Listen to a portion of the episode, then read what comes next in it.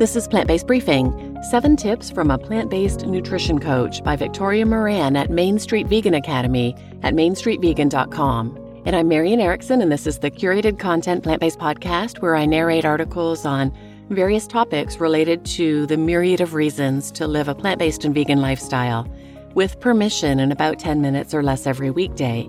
And Main Street Vegan Academy is one of the organizations that's recently given me permission to share their content they are the premier training and certification program for vegan coaches. Their mission is to encourage the adoption and maintenance of a positive vegan lifestyle and a health promoting diet geared to the needs and preferences of the individual for the purpose of creating a just world for all beings and protecting the planet. Founder Victoria Moran went vegan in 1983, overcame a binge eating disorder.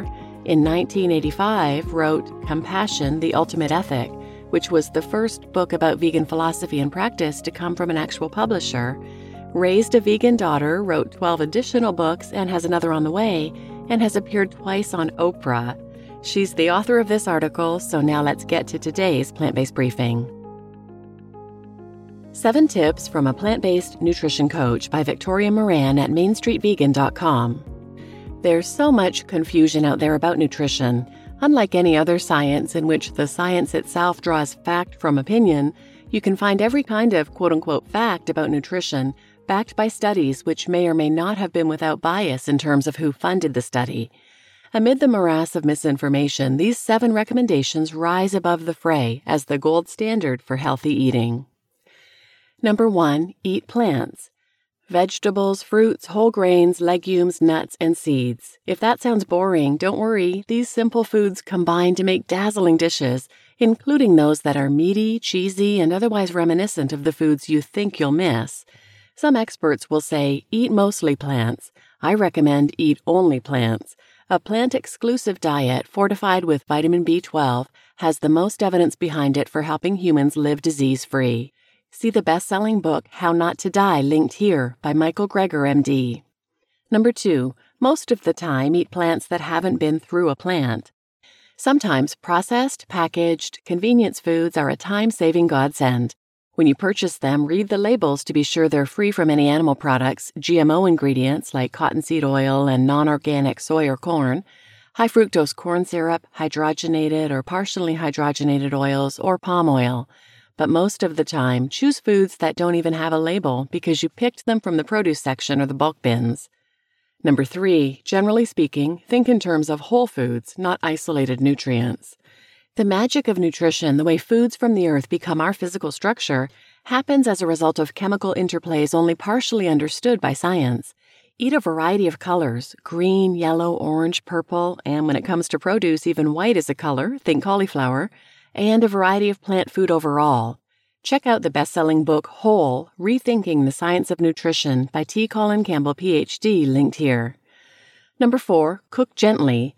In yoga, it's said that the highest quality foods have a sattvic, balancing or purifying, quality, but that these same foods, fruits, vegetables, nuts, seeds, etc., can be rendered tamasic, dulling, or depressing by improper preparation. Avoid this by eating raw what can be eaten raw and what you can easily digest in this state, and by lightly steaming vegetables or sauteing in a small amount of avocado or olive oil if you use oil, and always at medium or lower heat. For some amazing recipes using great cooking techniques, find the Main Street Vegan Academy Cookbook by J.L. Fields, Victoria Moran, and Main Street Vegan Academy coaches linked here. Number five, supplement judiciously. The key to a great life or great health is not in a plethora of brown bottles. There are a few nutrients, however, which one would do well to supplement. Vitamin B12 is essential if you're a vegetarian or if you're over the age of 50, regardless of your diet.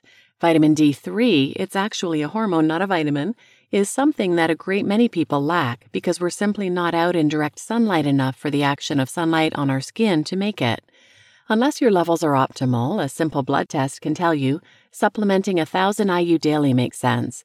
You may also want to consider supplementing the fully formed omega 3 fatty acids, DHA and DPA, from an algae based source. Other nutrients to consider include iodine, unless you regularly consume either iodized salt or seaweed, vitamin K2, unless you regularly eat the Japanese soy food natto, and zinc. Pumpkin seeds are the best plant source, but you'd need to eat quite a few of them to get the RDA. I recommend Complement Essential to my clients, all vegan and very high quality. If you'd like to check it out, go to lovecomplement.com and use the discount code Main Street to save 10%.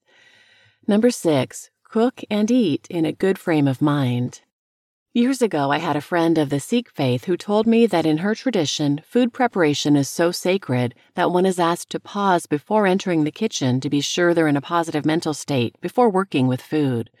The belief is that mental attitude can be passed from the cook to the food, and we know from solid science that when food is consumed in a state of fear or anger or upset of any kind, digestion is impaired.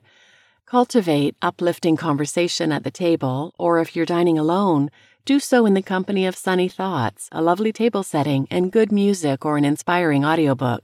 My classic Main Street Vegan is now available in audio, linked here. Number seven, practice the other habits of healthy living. Diet isn't everything. To live vibrantly calls for regular exercise, good sleep, excellent hydration, and some practice, meditation for instance, to help combat the stresses of life.